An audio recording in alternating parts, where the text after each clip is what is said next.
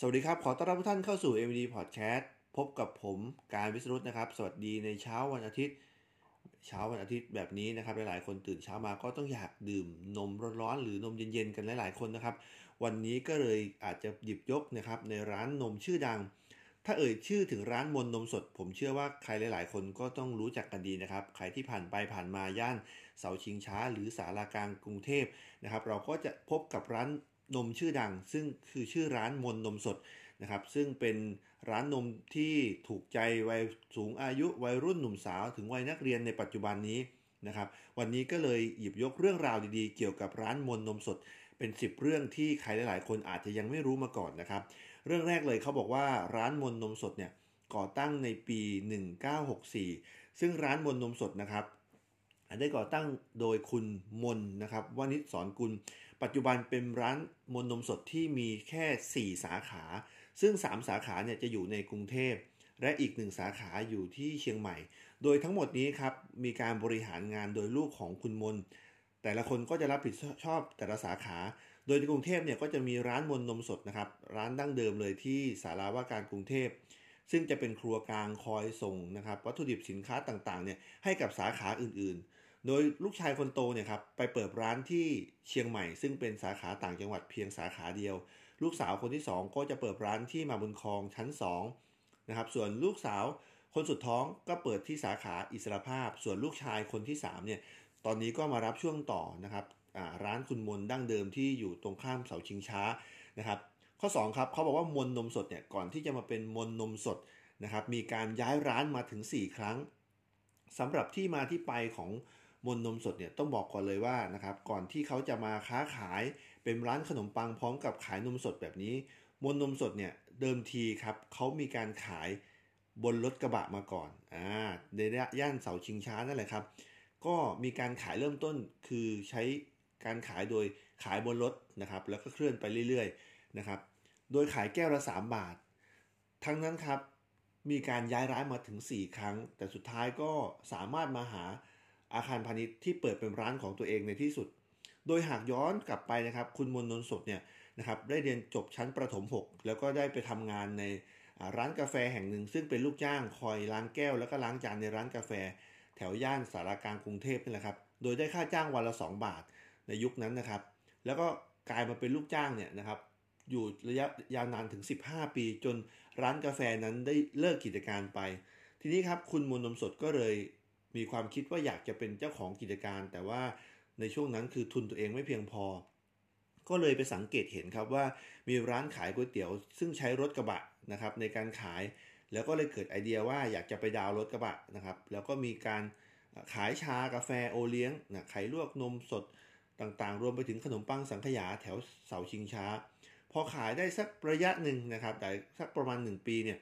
ก็ต้องถูกสั่งให้ย้ายเพราะว่าเทศกิจไล่นั่นเองนะครับโดยเขาบอกว่าไม่ให้ขายช่วงกลางวันถ้าอยากจะขายต้องขายหลัง 4 ทุ่มไปช่วงเวลานั้นโอ้โหคุณมนก็เลยมองว่าจะมีลูกค้าที่ไหนครับที่จะเข้ามาซื้อสินค้าของเขาซึ่งเป็นมนนมสดเนี่ยในยุคนั้นก็ต้องขายช่วงเช้าหรือเป็นช่วงกลางวันใช่ไหมครับก็เลยมองหาสถานที่ที่จะมาตั้งร้านเป็นกิจลักษณะก็เลยสังเกตว่ามีร้านครับไปเช่าที่ริมถนนดินสอนะครับซึ่งขายขนมปังปิ้งแล้วก็มีการขายกาแฟแก้วละ3บาทโดยอาจจะเสิร์ฟใส่แก้วนะครับในยุคนั้นซึ่งใส่แก้วฝรั่งเศสนะครับใบละ35บาทซึ่งเป็นแก้วนิรภัยแล้วก็ไม่บาดปากลูกค้าเขาก็มีการปรับเปลี่ยนมานะครับและข้อที่3ครับมนนมสดเนี่ยได้ใช้เวลากว่า7ปีที่จะทำให้ลูกค้ารู้จักแล้วก็ติดหลังจากนั้นครับมนนมสดได้ปักหลักขายนะครับได้ประมาณ5ปีตั้งแต่ปี2023จนถึง2027นะครับเจ้าของก็ขอที่คืนนะครับแล้วก็ต้องไปหาร้านใหม่ซึ่งนะครับก็อาจจะไม่ได้ไกลจุดเดิมนะครับอยู่ในตรอกสินขายมาตั้งแต่2027ถึง2037นะครับกว่าที่ลูกค้าจะติดใช้เวลาตั้งเกือบปีนะครับโดยส่วนใหญ่ก็จะเป็นนักเรียนนักศึกษาพนักงานนะครับที่อยู่ในกทมนั้นขายได้กว่า10ปีก็เจอปัญหาเดิมครับก็ต้องถูกคืนที่จากเจ้าของคราวนี้ครับคุณมนนมสดก็เลยตั้งใจแล้วครับว่าจะต้องหายืมเงินสักก้อนนึงนะครับจากญาติเพื่อกู้ธนาคารต่างๆเนี่ยมารวมกันแล้วก็จะเซ้งตึกเนี่ย2คูหาตรงข้ามศาลาว่าการกรุงเทพใช้เงินกว่า7ล้านบาทก็มีร้านเป็นของตัวเองนะครับ ถัดมาข้อที่4ครับมวลนมสดเนี่ยนะครับมีการขายอาหารหรือสินค้าของเขาเนี่ยโดยใช้หลักการแบบฟาสต์ฟู้ดนะครับบริหารตนเองเพราะว่าร้านมวลนมสดในปี2538เนี่ยค่อนข้างทันสมัยในยุคนั้นนะครับแล้วก็เป็นห้องกระจกติดแอร์รับออเดอร์ตามโต๊ะลูกค้าแล้วก็มันพบปรากฏว่ามีลูกค้าบางคนนะครับก็คือมาทานแล้วบางทีอาจจะลืมจ่ายทำให้ตรงนี้สูญเสียรายได้ไปก็เลยเกิดปัญหาทีนี้ครับประกอบกับคุณมนนมสดเนี่ยได้เดินทางไปเที่ยวที่ออสเตรเลียแล้วก็ได้เห็นเรื่องของร้านฟาสต์ฟู้ดต่างๆเขามีการบริการก็คือก่อนที่จะสั่งอาหารต้องมาจ่ายก่อนจ่ายเงินก่อนแล้วก็รอรับอาหารถ้าเรานึกไม่ออกก็เหมือนร้านพวก KFC พวกนี้นะครับก็เลยนำเทคนิคแบบนี้ครับมาบริหารจัดการร้านปรากฏว่านะครับในช่วงแรกที่เขานำเทคนิคการขายแบบนี้นะครับซึ่งรอออเดอร์ทำให้กลุ่มลูกค้าที่มีความคุ้นเคยคือกลุ่มลูกค้าสูงอายุเนี่ยหายไปเกือบหมดเลยนะครับเพราะว่าเขาไม่มีความคุ้นเคยที่ต้องไปยืนรออาหารนะจะชินกับการสั่งตามโต๊ะแล้วก็ค่อยมาจ่ายตังค์มากกว่าแต่อีกมุมนึงครับกลับได้กลุ่มนะครับที่เป็นวัยรุ่นเพิ่มมากยิ่งขึ้นกลุ่มที่เป็นนักศึกษาเพิ่มมากยิ่งขึ้นนะครับและข้อที่5ครับมวลนมสดเนี่ยเปิดขายวันแรกดีจนเตาปิ้งเนี่ยพังไปเลยนะครับทายาทรุ่นที่3ของคุณมวลนมสดเนี่ยเขาได้ให้สัมภาษณ์ว่าทางครอบครัวได้ทุ่มทุนนะครับตกแต่งร้านตรงสารกลางกรุงเทพเปลี่ยนโฉมตึกต่างๆเนี่ยให้ดูจากตึกที่ธรรมดาให้ดูมีความทันสมัยสะอาดแล้วก็หรูหราติดแอร์ทำห้องกระจกให้ทันสมัยมากยิ่งขึ้น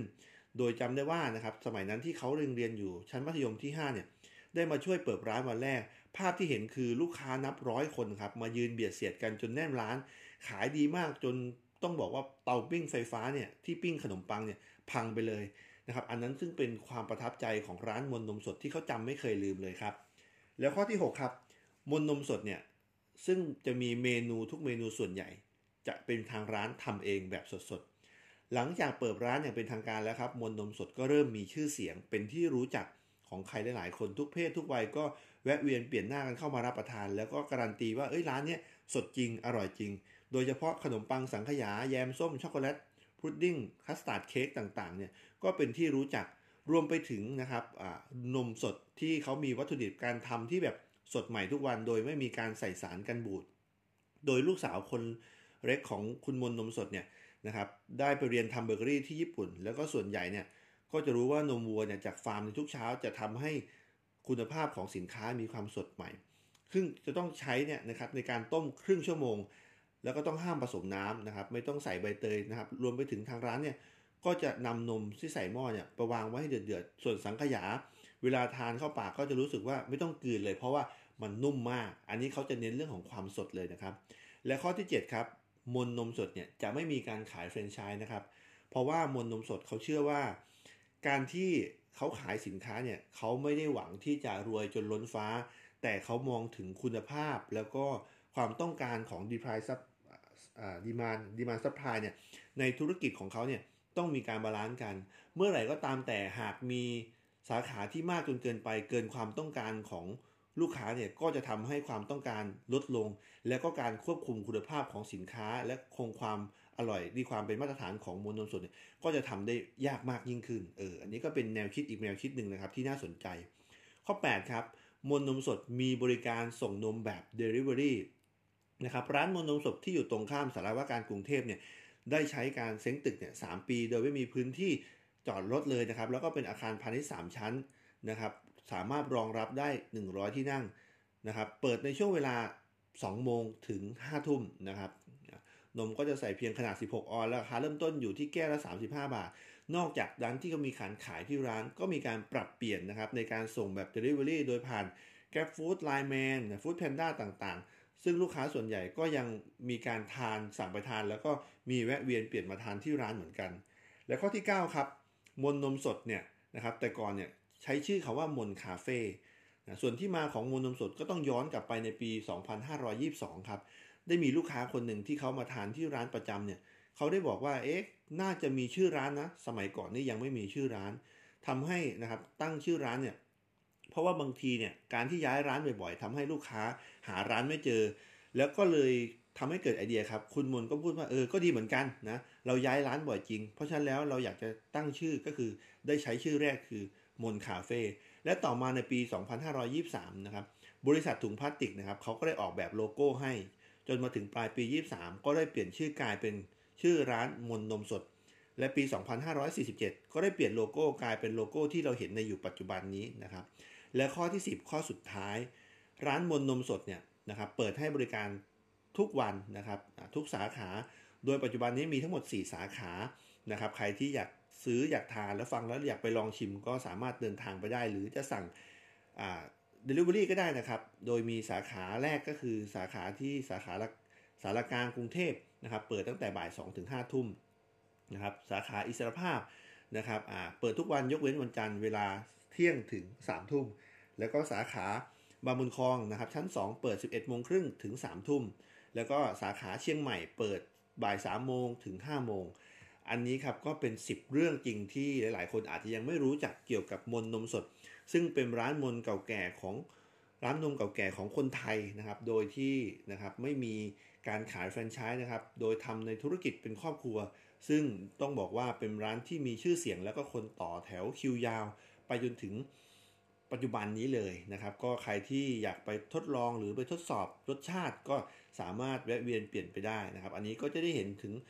วิธีการต่างๆในการทำธุรกิจของเขานะครับได้เห็นว่าความนิยมของร้านสินค้าของลูกค้าเนี่ยต้องมุ่งเน้นที่คุณภาพแล้วก็การให้บริการที่แตกต่างออกไปอันนี้ก็เป็นข้อมูลเบื้องต้นนะครับที่นำเสนอในวันนี้แล้วก็อยากจะฝากให้ทุกท่านนะครับได้ดูว่าการทำธุรกิจจริงๆแล้วเนี่ยหากเรามีการเปิดแฟรนไชส์เนี่ยเราต้องควบคุมเรื่องของคุณภาพให้ได้นะครับวันนี้ก็เป็นข้อมูลดีๆที่ฝากไว้นะครับวันนี้ก็ขอฝากไว้เพียงเท่านี้ครับแล้วพบกันใหม่ใน EP หน้าสำหรับ EP นี้สวัสดีครับ